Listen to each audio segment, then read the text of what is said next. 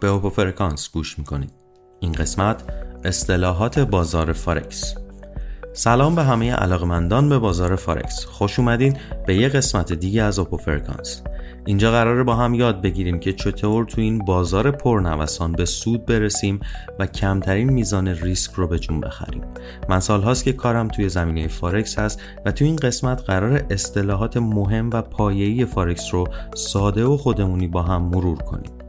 مطمئن باشید با یاد گرفتن این اصطلاحات خیلی بهتر می‌تونید استراتژی های خودتون رو بچینید و موفق بشید. خب همونطور که می‌دونید فارکس یا فارن اکسچنج بزرگترین بازار مالی دنیاست که داخلش ارزهای مختلف با هم معامله میشن. اما صبر کنید چطوری این معاملات انجام میشن؟ اینجاست که می‌رسیم به اصطلاح جفت های ارزی. مثلا وقتی میگیم یورو به دلار منظورمون اینه که یک یورو چند دلار ارزش داره. یعنی یورو ارز پایه است و قیمتش با دلار آمریکا سنجیده میشه. حالا هر کدوم از این تغییرات قیمت چقدره؟ اینجاست که pip وارد بازی میشه. pip یعنی کوچکترین تغییر قیمتی که در نرخ ارز می‌تونه اتفاق بیفته. یه اصطلاح خیلی مهم دیگه هم اهرم معاملاتیه. یعنی اینکه با سرمایه گذاری یه مبلغ کم می‌تونید معاملات بزرگتری رو انجام بدید. اما یادتون باشه اهرم معاملاتی شبیه یه شمشیر دولب است. یعنی هم می‌تونه به سرعت سودتون رو بالا ببره هم ضررتون رو. اینجاست که اهمیت کنترل ریسک و مدیریت ریسک خودش رو نشون میده. کنترل ریسک تو فارکس یعنی اینکه شما همیشه یه قدم جلو باشید. یعنی ریسک های ممکن رو شناسایی کنید احتمال وقوعشون رو حساب کنید و بعد بر اساس اونا و میزانی که می‌تونید ریسک کنید وارد عمل بشید. مثلا اگر که می‌دونید قرار یه خبر خیلی مهم منتشر بشه شاید بهتر معامله رو باز نکنید. تازه یادتون باشه استفاده درست از دستور قطع ضرر یا stop loss می‌تونه سرمایه شما رو حفظ کنه.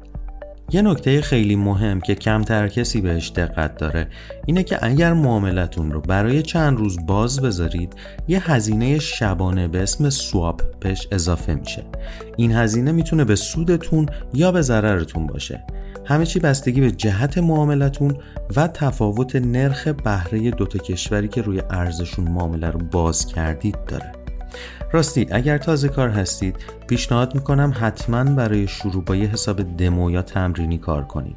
این حساب ها بهتون اجازه میده با محیط پلتفرم آشنا بشید استراتژی های مختلف رو بدون از دست دادن پول امتحان کنید و حسابی خودتون رو آماده ورود به بازار واقعی بکنید. خب باید کم کم جمع بندی کنیم. یاد گرفتن اصطلاحات تخصصی فارکس فقط قدم اوله. موفقیت واقعی نیاز به یادگیری مداوم داشتن استراتژی کنترل ریسک قوی و بروز بودن در مورد اخبار و تحلیل های جهانی.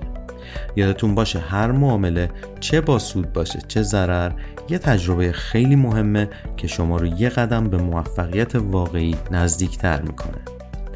ممنون که تو این قسمت از اوپو فرکانس با ما همراه بودید برای دنبال کردن اوپو فرکانس و شنیدن روزانه محتواهای صوتی ما که شامل تحلیل، آموزش و سیگنال های خبری میشه ما را در پادگیرهای پرمخاطب فالو کنید.